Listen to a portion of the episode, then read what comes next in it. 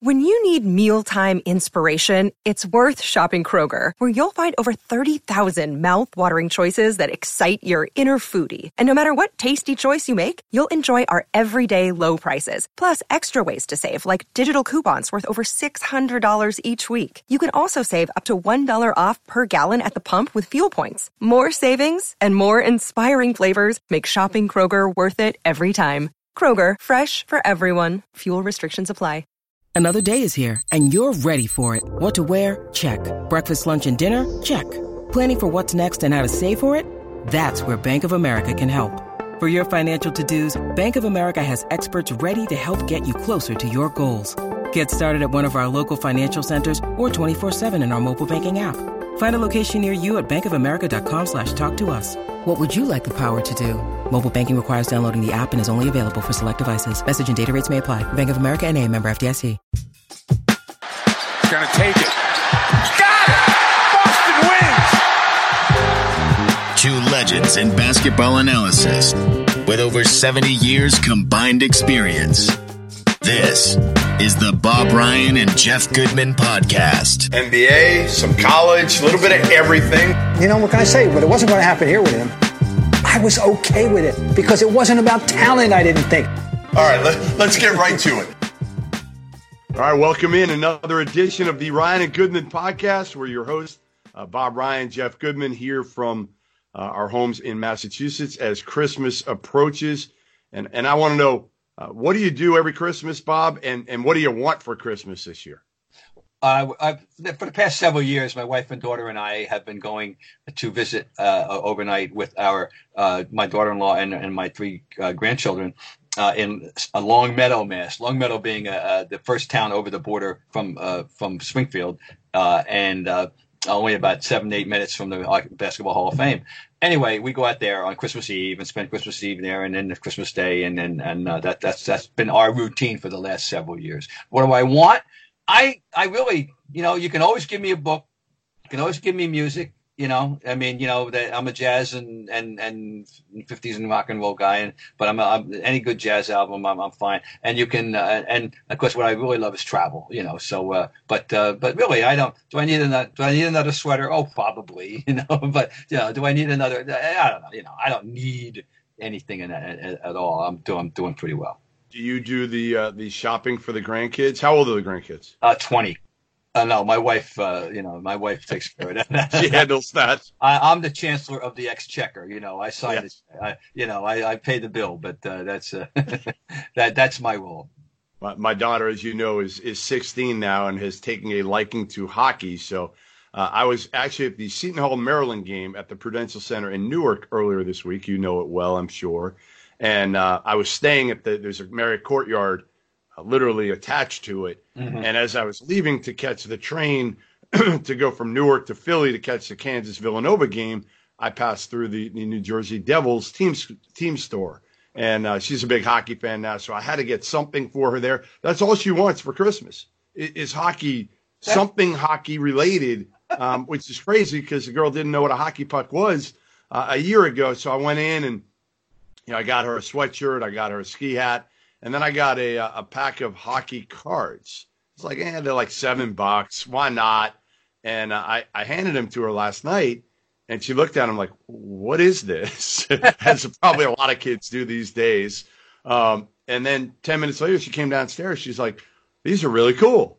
I'm like, "Yeah, yeah I, I know. I used to do this with baseball cards. They were my life, you know, back when I was younger than her. Obviously, when I was probably eight till uh, her age, and then I, I probably at 16 um, was, was sort of done with getting autographs on baseball cards, stocking uh, players at the Westin uh, in, in, Copley or, or, or the Marriott Long Wharf or wherever the teams were situated.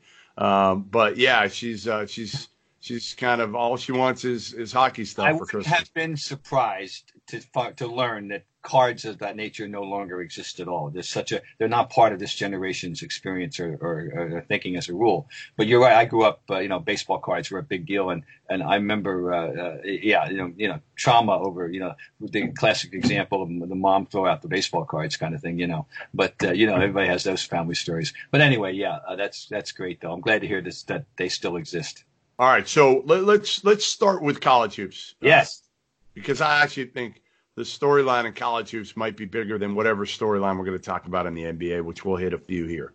Um, the biggest story coming out of college hoops, and and was kind of further furthered my belief in the preseason watching Villanova beat Kansas uh, the other day at the Wells Fargo Center was that there's no dominant team in college basketball. You know, we're, going to have another number one, um, whether it's Ohio State or Gonzaga.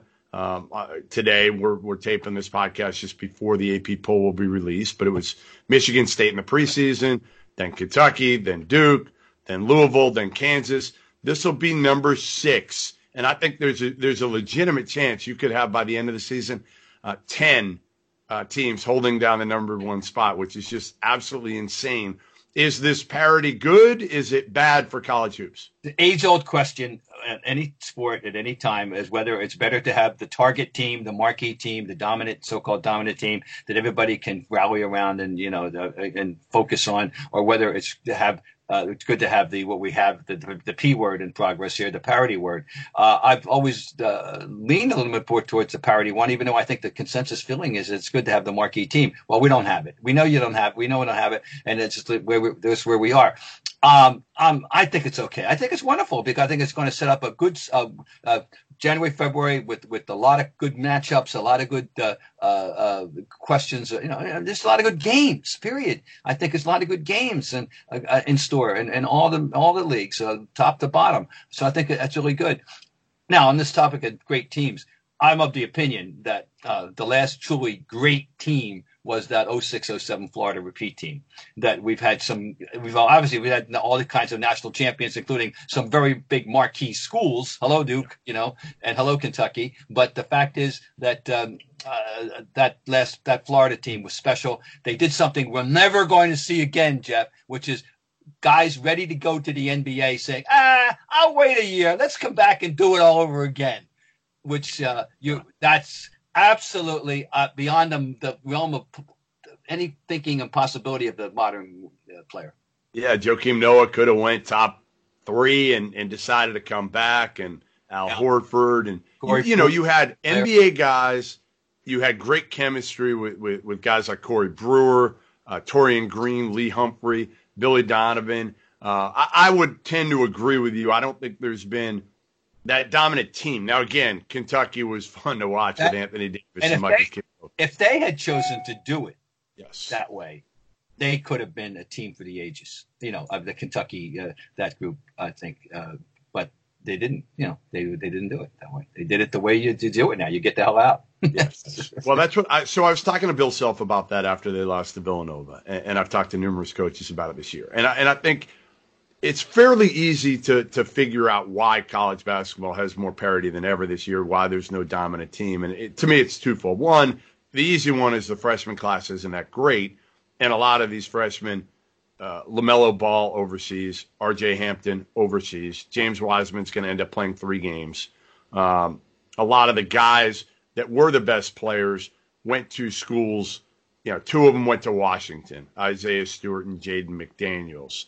Uh, again, Wiseman and another kid, Precious Achiuwa, went to Memphis, two top 20 players. So you had you had Duke and Kentucky down in terms of not having elite level talent. But beyond that, Bob, the biggest difference, listen, when when you started, even when I started in, in, in covering college basketball, the only time a kid left early was when he knew he was a lottery pick. Now kids are leaving early when they know they're not even going to be drafted. A lot of them, you know, maybe they get a two way. They know that. They know they're not going in the first round. Mm-hmm. They're hoping, all right, somebody guaranteed me for a second round and I'm going to get a guaranteed contract. I'm gone. And again, some of them, like a kid, Armoni Brooks, left Houston after last year. He knew he wasn't going to be drafted. You know, I don't know where he, most of, Kyle Guy is a great example. He went 55th. Imagine if Virginia has Kyle Guy, oh. they're a completely different team. But he left because he felt like, you know what? I had done everything I did. I'll get my degree at some point, and I'm I'm moving on. I'm not. Uh, I can't speak. I'm not going to put him in a category because I don't know anything about him personally. Okay, uh, you know, I know I know his game, but I think that one of the things that we've had, we have a new climate in in general in which uh, these kids really didn't want to go to college in the first place they they felt compelled. They the the time and years past going back. I don't know where we I don't know where we draw the line. You're on the, you're out there in the trenches. I'm not. You could tell me this, or you could you could find. I could give you a, a mandate. This is your this is your homework assignment, Jeff Goodman, uh, on, the, on the Ryan and Goodman podcast, is to try to determine when exactly was the t- cutoff line in the following idea: the idea that kids going out, growing up, uh, wanted to go to a, certain college. Playing college was the glamour thing. Period. Yeah. That was big. And then, oh yeah, if the NBA happens, it happens. You know. But uh, and, and to the point where we are, we know that the elite players that is not the case. We know that from the time they get indoctrinated into the AAU experience, that they're thinking about the NBA, and they're and and the college thing is is a requirement for now a year or two, and and they're not they're not devoted, they're not passionate, they're not loyal. It's not in their blood. They don't they don't care, quite frankly. Witness, you know, I'm babbling. I'm going to stop. The transfer thing is yeah. so run amuck so unbelievably run amuck to the point where you now expect that any team in the top 50 has two transfers somewhere on the roster. right? You have and, to. And, and, they're lateral transfers. They're not up and down. They're not. Right. They're just lateral transfers on the same level of. Uh, I'm not. No, some of them aren't. Obviously, Duncan yep. Robinson. That was the, the the ultimate example of of upward mobility. Right? Go sure. From, go from Williams to Michigan to a point now where he's he's going to be in the three point contest. By the way, you know he's got, he? To be, got to be. Yeah. You know, yeah. no, nobody else has made ten this year. But anyway, you see what I'm saying? What's when did this absolutely turn and never look back that they're not these kids aren't interested in college at all and and where they go is almost incidental if it just uh, gets them to the point you know the way they can get the NBA. Now, again, I think it's different for for every kid, right? Kyle Guy went to college and and loved the college experience. For him, it was unique in the sense that he had felt he had tapped out with his with, with what he could do. Right, he went from losing in the in the the worst game of his career, the worst game of anybody's career, to then winning it all. So from the bottom to the top, and how could he really improve his draft stock? He Maybe been- he could have a little bit, but he wasn't going to be a first rounder. I think he was smart enough to understand that that he wasn't going to be a first rounder. So why not go and and and not risk anything? Uh, but there, yeah, there are other kids. This James Wiseman situation is, is crazy, Bob, because here's a kid who gets suspended uh, for for taking his family taking eleven thousand five hundred dollars from Penny Hardaway, his now current college coach. He gets hit with a suspension. He served basically half of the suspension, and he decides to bail on his team. Uh, he's going to be eligible, or was going to be eligible, February, uh, January twelfth. So we're talking like three weeks, a few more games, and he says, "I'm done." Now, my take on that, Bob, is this wasn't James Wiseman's decision as it often is not the kids' decisions in these in these situations. Often it's the people around them, and there's more hangers on than ever. There's way more than when I broke into this this industry where you have everybody's got a guy and their parents want to get involved, and if their parents don't get involved, they've got people around them, whether it's coaches or a hanger on that just sees money or whatnot, uh, giving them oftentimes bad advice, sometimes good advice, but oftentimes bad advice. Why why would you leave school early when you put in two or three years uh, to to go play overseas? Get your degree so you never have to come back because the odds are you're going to play overseas for I don't know six, seven, eight years. Then you're going to be 30 years old, and then you're going to have to go back in a damn classroom at 30. Yeah, Why not just finish it up at 22? Yeah, but they they've just been devalued, you know, the, yeah. the idea of it, you know, and and of course, and the money the money increments that we're talking about are so potentially enormous and and, and and and worth, worthwhile as opposed to you know for 30 or 40 years ago. So yeah there's that. But uh, it, it's uh, well you know and the thing about Wiseman said hey they, they, you tell me. Memphis could have made a run right? With him sure with James Wiseman no doubt. This year run. He could have like we talked about there's 25 teams that are thinking they they're going to have a shot. Um, I, in fact almost every at large team that gets in the NCAA tournament this year is going to legitimately go into this thing thinking we got a shot to win four straight. Why mm-hmm. can't we? We at some point during the year, all those teams are going to have gone on a run, a good run and a bad run, and they can reflect on that and say, "Hey, listen, we just got to get that mojo back because the disparity is so minimal right now uh, between again one and 30 or 40 or whatever it is. I mean, Kentucky right now, think about this. Kentucky is not a top 25 team. They don't deserve to be. They're not. Somebody may have them on their ballot, but they shouldn't be. They lost to Evansville at home. They lost to a mediocre Utah team in Vegas. And then they fought Ohio State, a top five team in Vegas, the other day, and that was a it was a good effort. Uh, but ultimately, do you want to play Kentucky if they're a 10 seed? Because they still have more talent than um, 97% of the teams out there. So you don't want to play them. But ultimately, same thing, Michigan State, they haven't done anything yet. They haven't done anything yet, but you don't want to play those teams. So that's why the tournament, to me, yeah. is going to be more entertaining, more interesting, because you can pretty much throw the seeds completely out the window. Ohio State, we just saw it compared to Kentucky. Um, Duke has its warts. Kansas just loses to Villanova and and their supposed best player uh, Dotson, their their point guard, has been abysmal in their two biggest games. So you kind of worry about about him. Louisville's got point guard issues. Um, you know, it's just it, will be fun, but I think we got to get there, Bob. I think it's going to be hard because there's nobody that you say as a college as a general sports fan or, or basketball fan that you say, all right, I got to watch that game. I, I think that's going to be the issue the next uh, month or so. Well, there's a team I always want to watch, and that's uh, I've seen them twice now. I saw them against Arizona and North Carolina, the Zags. Uh, they impressed me. Front court, undeniably talented and, and, and relatively deep. Uh, the question is, uh, do they have the guard play? Are those are those guards as good as they you know, look at times? And, and and and not. I think that would be the question because I think the front court clearly is is a, is, a, is an excellent uh, group.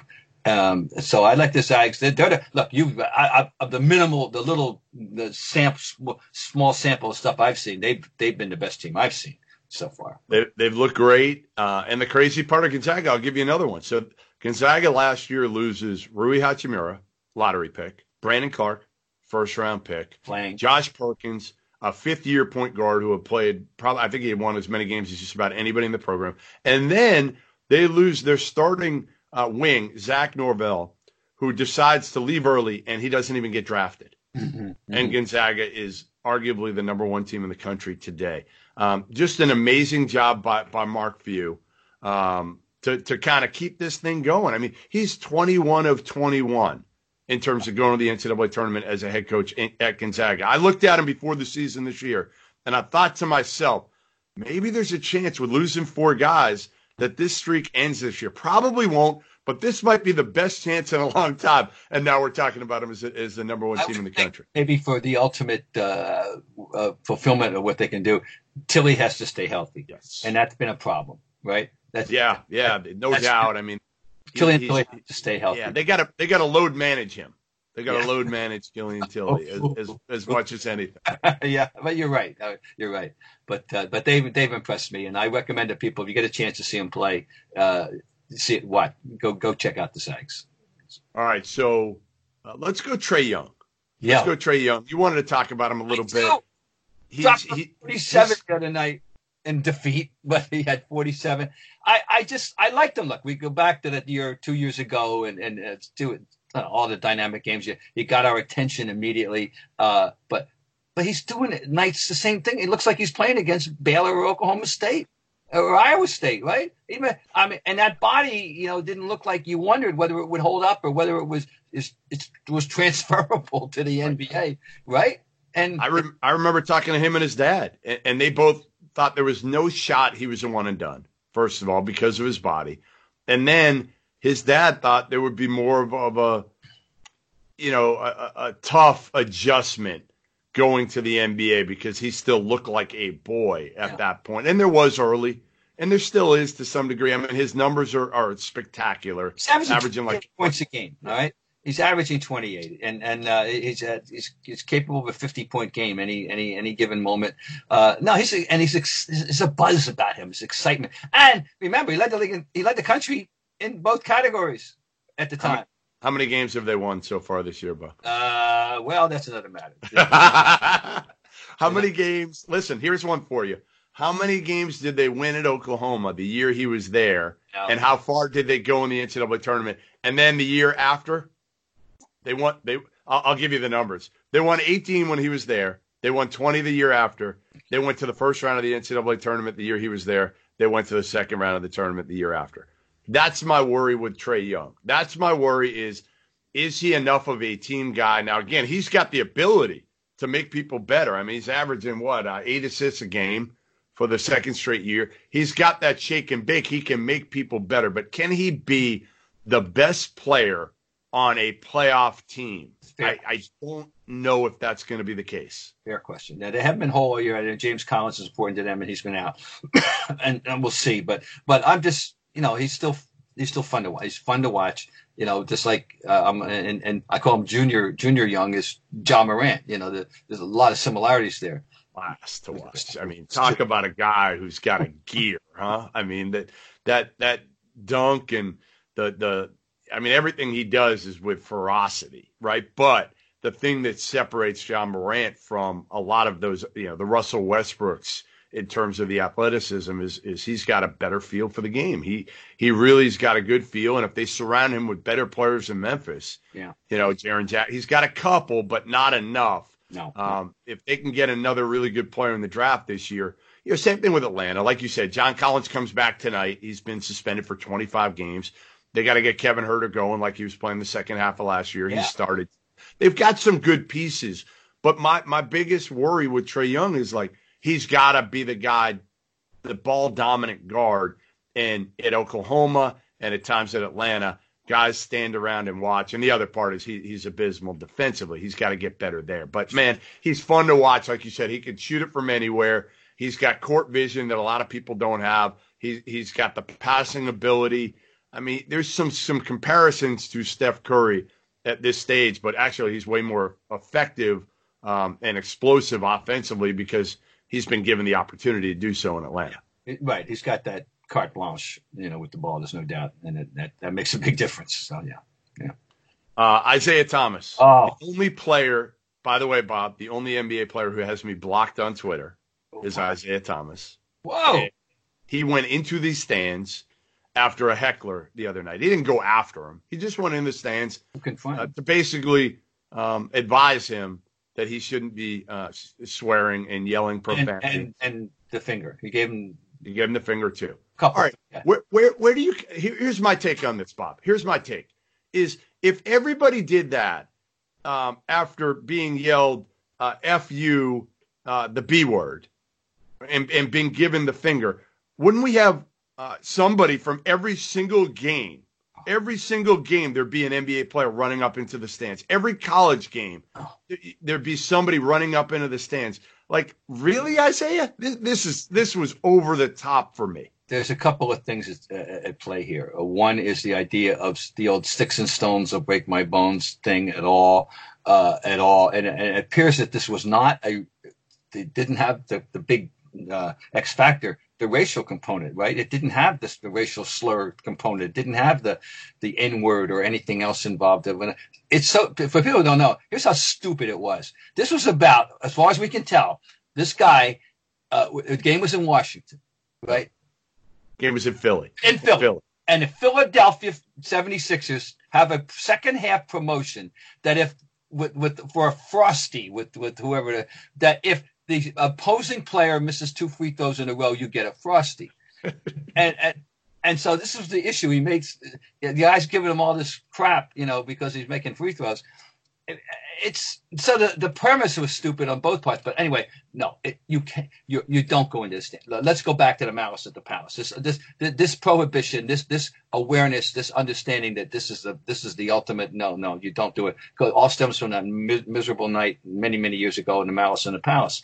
Uh, it, you can't go in the stands. And no, he wasn't going into to put his hands on the guy or anything, but you just you, you don't you do not go into the stands. And and any remote prob uh, uh, you know sympathy that we may have had for Isaiah would have been if it were some incredibly awful racist thing, sure. maybe maybe involving his wife, his mother, his daughter, as and on top of it, you know what I'm saying, and that would infuriate you and inflame you. But if this is about a frosty, I mean, this is what's his mindset? Well, he, he's listen, Bob. He's thin-skinned enough to block me on Twitter because I've said that he's not nearly back when he when he came to the Celtics and started really rolling with the Celtics. I always said he's not a top 25 player in the NBA. He never will be because he doesn't play a lick of defense. Yeah. And I said he'd never get paid. Now I feel bad for Isaiah because again he got hurt and he really That's didn't get paid. But Yeah. but remember he he had the comment back up the Brinks truck. Nobody was backing up the Brinks truck for him, even if he was healthy, because the situation in Boston was perfect for him. They had nobody else who could beat anybody off the bounce. Brad had to give him the ball and let him do his thing. But ultimately, Danny Ainge knew there was a cap on what you can do. Again, kind of like with Trae Young, but certainly with Isaiah Thomas as your best player. So, I mean, how thin skinned do you got to be to block somebody for for writing the, the Yeah, you know, you're not going to you're not one of the top 25 players, which you're not. No, that's absurd. I mean, but this this act is uh, two games is a pretty minimal.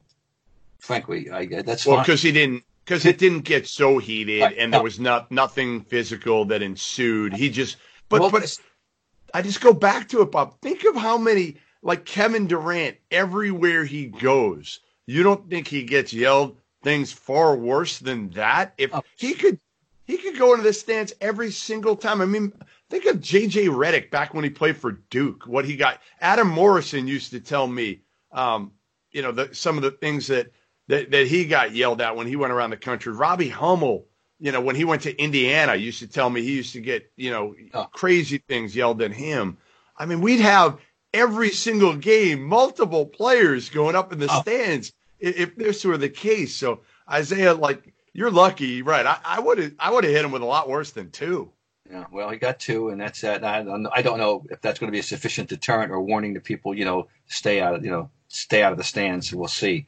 But uh, it's it's it's just I just find the fact that why the guy was getting on him is, is hilariously, you know, just laugh at it. Like like I laugh. Kentucky fans, when I'm at a Kentucky game, are yelling at me all the time. All the time I'm getting yelled at, uh, you know, profanities, whatever. I get it on Twitter, obviously, like crazy. But even in person, if I'm walking down, I had a player a couple of years ago, actually in in I think it was the Vegas Summer League, because it was a year maybe Ben Simmons wasn't playing, and I was walking down, and some guy with a Kentucky shirt hurled a ton of profanities at me. And I just looked up and started smiling and laughing. Like, what what else are you gonna do? Like Isaiah, and you're not a rookie. You're not a rookie. You've been going through this a long time. yeah, no, it it it, it, it was foolish, but Absolutely foolish. Uh, you know what else might be foolish?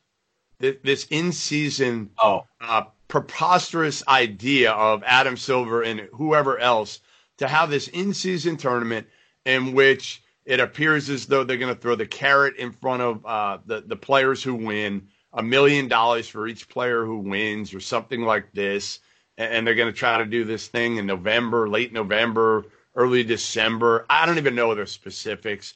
I just know, like, to me, it, it, why? Why are we doing this? What the, the NBA? If you want to cut down the schedule, fine. Go from you know, go to 78, cut a few games off if you're worried about this load, load management or whatever. But this in-season tournament, honestly, it's a gimmick. It's a gimmick. Oh, beyond, I, I don't understand it. I'll be perfectly honest. I haven't I haven't seen it laid out for me in detail.